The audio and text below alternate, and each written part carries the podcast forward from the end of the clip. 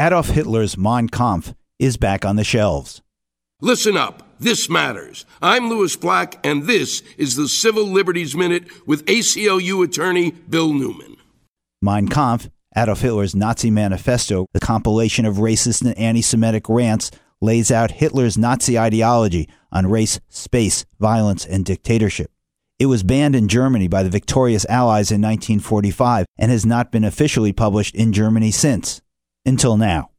With the copyright on the book expiring, the Institute of Contemporary History in Munich has published a critical and annotated edition. Of course, Mein Kampf has been easily available online, and excerpts have long been taught in German schools. Not everyone has been in favor of republishing Hitler's works.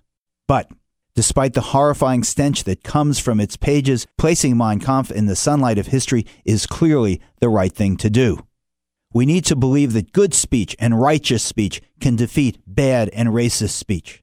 And today, given the racist rants of some politicians both in Europe and America, exposing the lie of racial superiority is as or more important than ever. Germany's national pledge about Hitler and Nazism is never forget and never repeat. The Civil Liberties Minute is made possible by the American Civil Liberties Union because freedom can't defend itself.